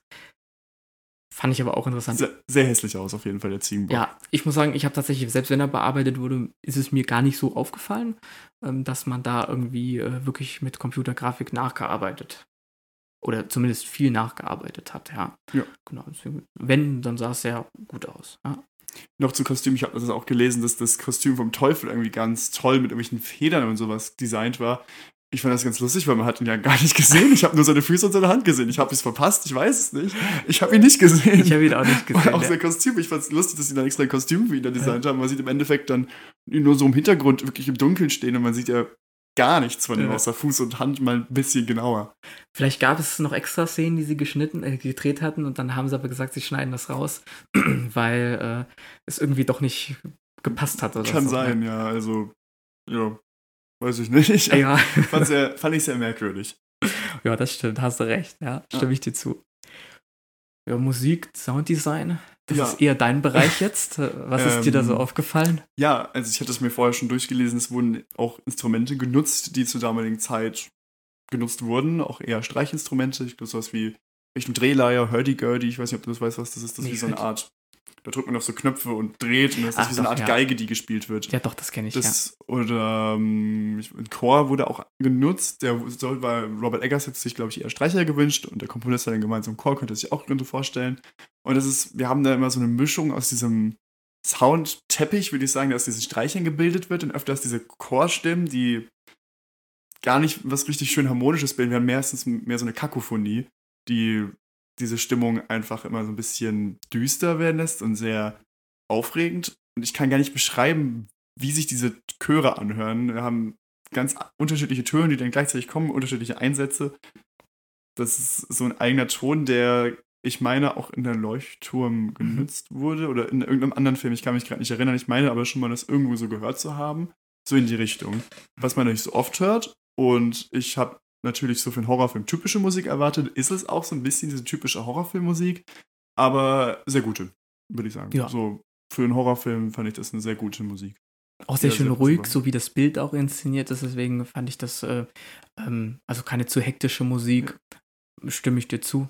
Sehe Ja. ich genauso, ja. Wir hatten nie diesen plötzlichen Einsatz für Jumpscares zum Beispiel, der manchmal ist. Das genau. hat komplett gefehlt, weil ja auch keine Jumpscares richtig drin waren.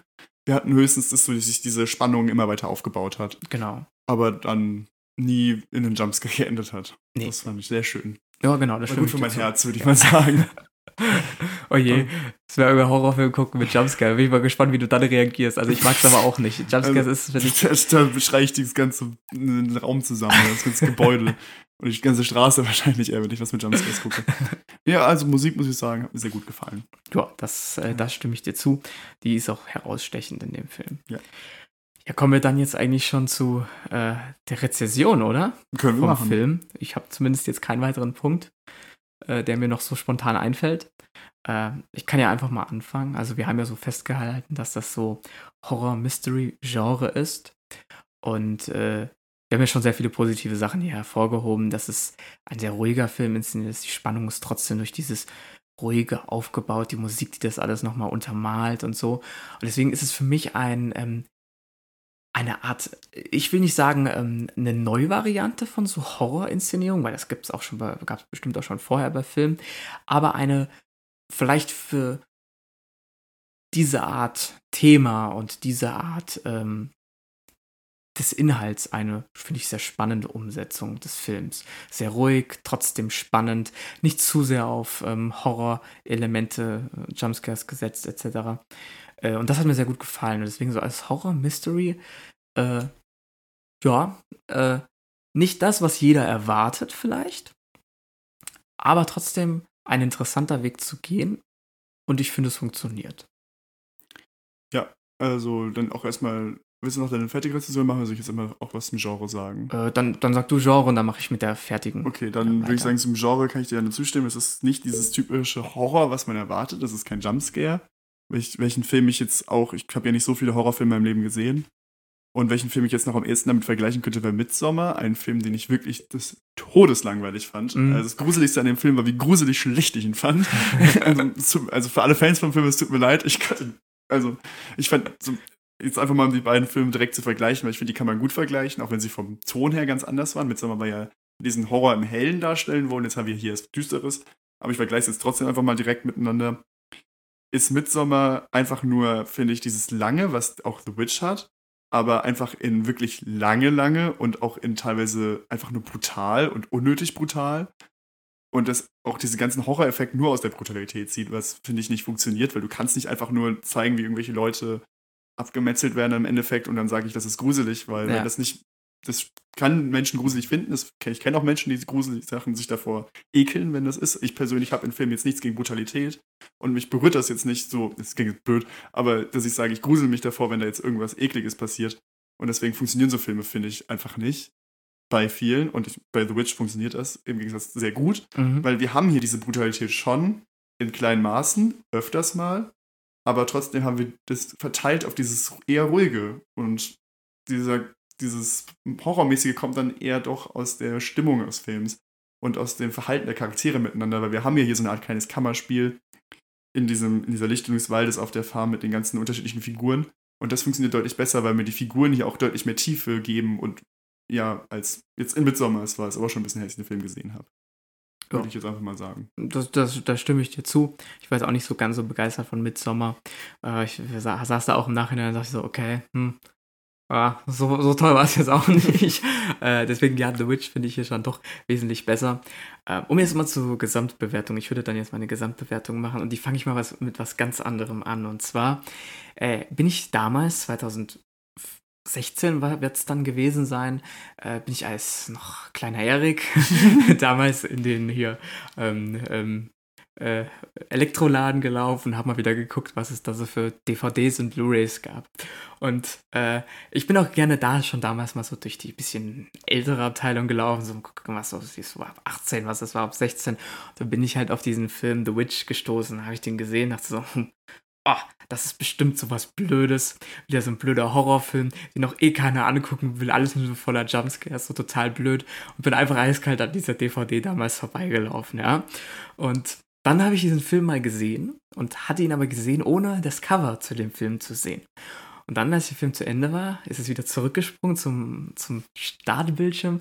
Dann war da dieses Filmcover. Und ich dachte so, "Äh, Moment mal, das ist doch der Film, an dem ich damals eiskalt vorbeigelaufen bin im Elektroladen, weil ich gedacht habe, das ist voll der blöde Film, ja, mit dem Cover. Und das ist er halt nicht. Ja? Er ist nicht dieser typische Jumpscare-Horrorfilm. Er geht einen anderen Weg. Er geht einen spannenden, düsteren Weg auf ähm, inhaltlicher, emotionaler, bildkompositionaler Ebene. Und das finde ich gut an dem Film. Ja, wir haben unterschiedliche Charaktere, äh, die hier ähm, miteinander handeln, ja, wie sie ähm, äh, also wie, wie unterschiedlich die Emotionen zeigen, wie sie miteinander umgehen, ja, auch dafür, dass es eine Familie ist, die Location da einsam abgeschieden da in Neuengland, die Verzweiflung im, in der Farbe des Bildes zu sehen, aber auch in der Stimmung ähm, der der einzelnen ähm, Hauptdarsteller. Ich würde sagen, äh, es hat schon dieses leicht gräuliche, dieses sehr kontrastarme äh, Bild. Das hat diese depressive Stimmung auch so ein bisschen. Das erzeugt der Film. Und ich kenne nur einen Film, der das bis jetzt vergleichweise gemacht hat. Ich nehme jetzt mal die Robert Eggers Filme raus. Ein anderer Film, der auch so ähnlich das gemacht hat, war The Road. Ähm, mit äh, dem Schauspieler, der den Aragorn in Herr der Ringe spielt. Mir fällt gerade der Name nicht mehr ein. Der hat es für mich so vergleichweise gemacht von Farben, vom Look her. Und das mochte ich damals bei diesem Film auch sehr. Äh, auf jeden Fall, um das jetzt zu Ende zu bringen, ja. Ich finde den als Horrorfilm, The Witch, finde ich sehr gut gelöst, ja. Es ist, es ist eine andere Art, nicht das, was jeder vielleicht erwartet. Wie gesagt, ich würde mich nicht wundern, wenn auch Leute diesen Film sehen und sagen, jo, okay, hm, für einen Horrorfilm war mir das jetzt ein bisschen langweilig, ja, da passiert ja nichts Spannendes, da ist ja gar kein Grusel im Sinne von Jumpscares drin oder was auch immer, ja. Ähm, aber für mich war das jetzt nicht, äh, ich habe das jetzt nicht gebraucht, ja. Für mich hat der Film so funktioniert. Er würde, ich würde sagen, es ist nicht mein Lieblings-Horror-Mystery-Film. Dafür fehlen mir dann doch noch ein bisschen mehr diese Sympathiepunkte bei doch mehr Schauspielern, weil hier haben wir das ja eigentlich nur bei den zwei, äh, bei der bei älteren Schwester und beim Bruder. Äh, aber das sind auch eher so Kleinigkeiten, ja. Wie gesagt, ich mag den Film. Ich muss ihn jetzt nicht jedes Mal sehen, er würde auch nicht mein Lieblingsfilm werden. Aber für so einen Horrorfilm ist es mal was sehr Schönes, oder Horror-Mystery-Film mal was sehr Schönes. Äh, und mal eine andere Weise zu gehen, und das finde ich hat mir gefallen. Und es war damals vom Robert Eggers, glaube ich, der erste Langfilm, ja. Und gleich mit sowas dann doch rauszuhauen und zu sagen, jo, ich habe einfach mal das umgesetzt, wie ich so mir sowas vorstelle, hat mir sehr gut gefallen. Und musste auch erstmal den Mut haben zu sagen, ich will einen Horror-Mystery-Film in dieser Weise umsetzen. Mit so einem dunklen Bild, mit so einer dunklen Stimmung. Ja. Ich würde ihm wie gesagt, dadurch, dass ich nicht so im Vergleich doch zu anderen Filmen fällt jetzt vielleicht meine, meine Punktzahl doch etwas schlechter aus, als man sich vielleicht jetzt annähern konnte. Aber ich habe so zwischen sieben und siebeneinhalb überlegt. Diesen Punkt, dass er damit äh, für sich als Regisseur, dafür, dass er auch das neu macht, gesagt hat, jo, ich möchte diesen Weg gehen, ich möchte das so inszenieren, komme ich dann bei siebeneinhalb Punkten raus, weil ich das doch ähm, ich will nicht sagen einen gewagten Schritt finde, aber einen mutigen Schritt finde und mir das sehr gut gefallen hat und ich gerne seine Filme so sehe und diesen Look auch gerne mal, äh, ja, den halt mag, genau, ja, so wie er das inszeniert. Deswegen siebeneinhalb Punkte bei mir, ja. Okay, gut, dann würde ich jetzt äh, mit meiner Rezension, ähm, Schlussrezension anfangen und ich würde zum Anfang sagen, ähm, das, ein großer Pluspunkt des Films, habe ich ja schon erwähnt, ist, es ist einfach ein Thema, was ich richtig cool finde. Und auch, obwohl ich kein Horrorfan bin, bin ich trotzdem ein Fan von sich gruseln. Das klingt jetzt richtig komisch, aber ich mag diese Stimmung, die mag ich, wenn man sich gruselt. Deswegen, ich lese ja auch gerne so Stephen King Horrorbücher, die zufälligerweise ja auch meistens alle Neuengland spielen. Und deswegen ist das ja schon eher dann noch ein Film, den ich sagen würde, der gut ist. So von dem, was, wie es mich ansprechen wird. Also das wäre ein Film, zu dem ich auch sagen würde, den gucke ich mir mal an. Habe ich ja auch gemeint, als wir gemeint haben, wir schauen uns mal, wir müssen mal einen Horrorfilm besprechen, dass ich dann eher so einen Film gerne schauen würde. Also auf jeden Fall so von stimmungstechnisch her ist das einfach was persönlich mir gut gefällt. Ich kann mir vorstellen, Personen, die sagen, ich mag keine Jumpscares und ich finde das gruselig. Und es ist mir eigentlich viel zu viel, wenn das so splattermäßig, Jumpscare-mäßig ist. Nee, das brauche ich nicht. Aber wenn man nur dieses Mystery-Thriller-mäßige mag, dass man sich trotzdem immer dieses leichte, unwohle Gefühl hat nebenbei, das kann ich bei dem Film schon immer merken. Und das ist auch hier sehr gut umgesetzt. Ähm, es ist persönlich jetzt natürlich schwierig für mich, eine komplette Rezension zu machen, weil ich ihn jetzt kurz davor erst gesehen habe. Und deswegen ist es natürlich schwierig, nochmal sich drüber nachzudenken. War bei mir jetzt so gesehen auch der Fall. Ja, also ich muss sagen, fünf bis zehn Minuten weniger hätten den Film gut getan. Mhm. Ich hatte so teilweise gerade am Ende dieses, wo ich mir gedacht so, ah, komm jetzt, geh doch endlich mal zu dieser blöden Ziege. Ja. Als dann die ganzen Familienmitglieder schon gestorben sind, das wo ich so ein paar Momente hatte, wo ich dachte so, okay, so ein bisschen hätte man doch Tempo noch mal reinbringen können in manchen Momenten. Natürlich ist es nicht das, was der Film macht. Dadurch ist es eine lange Erzähl langsame Erzählung, aber so ein bisschen mehr Tempo in einigen Momenten hätte ihm, glaube ich, ganz gut getan. Für mich persönlich. Wenn man merkt, dass da jetzt irgendwelche Längen drin sind. Ähm, wir hatten ja schon Black Swan besprochen. Ich finde, der kommt so von der Art her des Films ganz gut vergleichbar, also auch von diesem Mystery-Thriller-mäßigen. Ja, ja. Also ich muss sagen, es ist natürlich kein Black Swan für mich. Ich hatte ja schon gesagt, Black Swan ist so einer meiner Lieblingsfilme. Ähm, das ist jetzt nicht gewonnen, aber ähm, auf jeden Fall hätte ich mir jetzt auch zufälligerweise, lustig, also lustigerweise auch siebeneinhalb Punkte gegeben. Das erste Mal, dass wir gleiche Punkte ja, ich glaube, das oder? zweite Mal. Ich glaube, beim letzten Mal hatten wir auch schon, nee, Quatsch, nee, bei ähm, Free Guide auf jeden Fall nicht die gleiche Punktzahl. Ja, nicht, ja. Aber bei Amsterdam hatten wir, glaube ich, auch die gleiche. Ja, okay.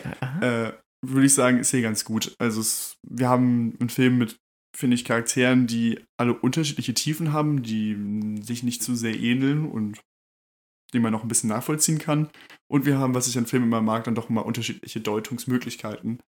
Was ja im Film auch immer so ein bisschen mehr künstlerische, was Künstlerisches gibt. Weil es gibt ja solche und solche Filme. Jetzt letzte Woche hatten wir einen Film, der eher, mm. ich will mal sagen, künstlerisch nicht wertvoll war. Auch wenn es mag klingt. Ihn, ich mag ihn. Aber das weiß man ja noch von letzter Woche, dass ich den Film nicht besonders mag. Und das ist natürlich jetzt das ganz das Gegenteil. Aber trotzdem würde ich sagen, siebeneinhalb, höher würde ich jetzt nicht gehen. Könnte sich vielleicht nochmal ändern, wenn ich den Film nochmal gucke. Und würde sagen, so, ja, das ja. ist so das, was ich Film geben würde. Ich denke mal, das ist ein solider Durchschnitt. Also, man kann ihn auf jeden Fall mal gesehen haben. Ist, wenn man so Horrorfilm-Fan ist und mal vielleicht was anderes sehen möchte, als das, was man normalerweise von sowas gewöhnt ist, definitiv sehenswert. Äh, und ja, genau. Aber ich kann jetzt empfehlen, ich sage es jetzt einfach mal, ähm, jetzt das dritte Mal, wenn man sich überlegt, einen Film von Robert Eggers anzuschauen, würde ich sagen, greift lieber zu der Leuchtturm. Den, den du nicht verstanden Weil, hast. Den, den ich nicht, weil ich würde sagen, auch wenn wir den Film irgendwann mal besprechen, also ich würde sagen, der Leuchtturm ist so eine 910 für mich. Okay. Deswegen, also der Film ist, finde ich, ein deutlich besserer. Also mhm. besser in einer anderen Art, weil er nochmal eine andere Geschichte erzählt und ganz anders funktioniert. Aber ich würde sagen, dann der Leuchtturm, ja. Okay. Also ich fand The Northman auch besser als The Witch, das will ich jetzt schon mal sagen. Der Film hat mich wirklich umgehauen, deswegen empfehle ich den jetzt auch mal. Du hast, denke ich, jetzt dann den ähm, äh, Der Leuchtturm empfohlen. Dann gehen wir einfach mal alle Filme von dem Robert Eggers durch. Ich empfehle dann den äh, Northman, der hat mich wirklich umgehauen. Ich habe lang keinen, also das, was dieser, wenn man den Look, den man hier in ähm, The Witch geboten bekommt, dann wird man von dem Look, den man von The Northman bekommen, bekommt, nochmal umgehauen, ja, weil dieser Look nochmal eine Spur besser ist, finde ich. Und dieser Film von Umsetzung, Bildkomposition, Länge, er ist, er ist wirklich ein monumentaler Film, dieser äh, Northman. Glaube ich, der war richtig lang gewesen. Drei Stunden oder so fast. Ich bin mir nicht ganz sicher gerade. Äh, vielleicht ein bisschen kürzer, aber der ist auch definitiv äh, von ihm sehenswert. Und da hat man auch gemerkt, das finde ich von The Witch bis über wahrscheinlich Leuchtturm, bis dahin finde ich, für mich hat er sich auch nochmal selber ähm, weiterentwickelt und seine Ideen auch nochmal wirklich schon im Vergleich zum The Witch jetzt wirklich auf die Spitze gebr gebracht und finde ich sehr gut. Deswegen auch von mir die Empfehlung, sich diesen Film dann mal anzuschauen, wenn man diesen Look von The Witch, diese Art der Umsetzung toll findet. Ja. Muss ich vielleicht mal machen. Ich hab, du hast ja noch nicht der Leuchtturm gesehen, ich habe genau. noch nicht The Northman gesehen. Vielleicht sollten wir, ja, sollten wir einfach mal, ja. äh, switchen und mal den jeweils anderen Film zu gucken. Er genau. kommt in The Northman eigentlich so in nordischen Mythologie vor. Ähm, darauf Bezug genommen? Ja, ja, ja, das, das spielt auch, äh, das spielt auch da, das hat, das spielt, äh, weil du hast ja erwähnt, so mit ähm, Relig äh, religiösen Genau, aber das Sachen, ist ja, ja, generell in den Film. Dann wollte ich jetzt gerade, genau. das ist mir gerade so aufgefallen, ist vielleicht, wenn es da auch ist, ist dann allgemein so ein Thema in Robert Eggers, wenn es ja. dann der Leuchtturm, so griechische Mythologie ist, die da angesprochen wird. Hier jetzt das halt dann natürlich die nordische Mythologie. Dann eher die nordische Mythologie. Genau, aber wird auch so gemacht, ja? ja. Spielt eine sehr große Rolle auch, ja. Also der Leuchtturm vom Look her würde ich sagen, auch natürlich sowas eher Düsteres, aber natürlich was ganz anderes, weil wir haben Schwarz-Weiß und ein 4 zu 3 Format. Also gewöhnungsbedürftig, würde ich mal sagen, aber sehr gut, passend ja, zu dem Look ja. vom Film. Genau, und das ist hier, ähm, also wie gesagt, er hat so diesen einen, eine Art von Look, wo man das dann halt wieder erkennen kann. Ja, ja gut. Das dazu, also zwei Filmempfehlungen. Schaut ihr euch auf jeden Fall mal an. Irgendwann werden wir auch dann über, diesen, über diese beiden Filme dann bestimmt mal reden. Bestimmt, wir könnten mal ein Special machen zu Robert Eggers und all seinen drei Filmen. Genau. Zum Beispiel. War ja praktisch heute. ja, genau. ja, und ansonsten können wir jetzt eigentlich noch eine, ähm, jetzt nur noch sagen, was wir dann übernächste Woche bei unserem ja, zehnjährigen, zehnjährigen, zehn, Folgen, zehn Folgen, das haben wir, das haben wir ja schon letzte Folge gesagt, was wir machen werden. Aber genau. wir können jetzt noch mal groß Spannung drum machen, was wir in zwei Wochen so großartig zelebrieren werden. Genau, was ist Folge. es denn? Und zwar werden wir die Trilogie, die äh, Drachenzähm leicht gemacht Filme. Wieder ein äh, ganz anderes Genre. Was, was ja? komplett anderes, was jetzt mehr so in ins Animations-Fantasy-Kinderfilm-Genre geht. Äh. Ähm, würde ich sagen, besprechen wir. Ich persönlich muss sagen, ich freue mich sehr, weil ja. Drachenzähne leicht gemacht Trilogie, finde ich, ähm, ein, ja, Filme sind, die mich seit meiner Kindheit begleiten. Du magst ja Animationsfilme eh sehr gerne, ich bin deswegen. Ein äh, großer Animationsfan. Ich muss auch sagen, DreamWorks ist somit mein Lieblingsfilmstudio, was so die Richtung angeht. Das ist auch der Film, den ich nächste Woche dann noch empfehlen werde. Am Ende ist ja mein mit Lieblingsanimations- oder mein Lieblingsanimationsfilm. Fällt mir gerade auf. Über, hm? Übernächste Woche dann. Ja, genau, übernächste ja. Woche. Das ist der Film, den ich am Ende empfehlen werde. Nämlich der, das ist ein Dreamworks-Film. Das Aha. ist mein, wie ich sagen, mein Lieblings-Zeichentrick-Animationsfilm. Und ich würde sagen, es ist auch so in meinen Top 5 Filmen zurzeit. Okay, also, interessant. Also, das kann ich auch schon mal drauf heiß machen. Was ist denn, welchen Film würde ich denn da empfehlen? Ich würde sagen, es ist nicht der Film, an den ihr gerade denkt. Egal, an welchen Film ihr gerade denkt. Also es ist nicht der, den, an den ihr denkt. Dann, dann, warten wir mal ab. Ich bin auch gespannt. Ich weiß es tatsächlich es auch noch nicht. Ants. also. Den habe ich, ich, ich bin nicht so der Animationsexperte, muss ich dazu sagen. Ich habe wenig äh, geschaut, deswegen äh, dürft ihr euch dann auch gerne auf meine Meinung dann nächste Woche zu, äh, übernächste Woche zu ähm, Drachenzähmen leicht gemacht äh, freuen. Äh, ja, In zwei aber. Wochen. Das habe ich wieder, habe ich, ich gesagt. Ich habe das auch nächste Woche gesagt. Ja, ich habe ja, äh, übernächste Ja, Woche. schwierig manchmal. Ich glaube, ich habe ne? mich korrigiert gehabt, aber egal. Ja, ja, Auf jeden Fall äh, dürft ihr euch dann darüber auch äh, freuen. Und äh, ja, dann hören wir uns in zwei Wochen. zwei Wochen wieder. Bis dahin zwei schöne Wochen euch allen. Gen Schaut euch die Filme an, wenn ihr es noch nicht getan habt, falls ihr uns zuhören wollt in zwei Wochen. Genau, und äh, ja, dann Schau, genau, schaut euch die Filme an, das wollte ich auch noch sagen. Gut, dann bevor ich jetzt noch weiter rumstamme, würde ich sagen. Tschüss, bis Tschüss. in zwei Wochen.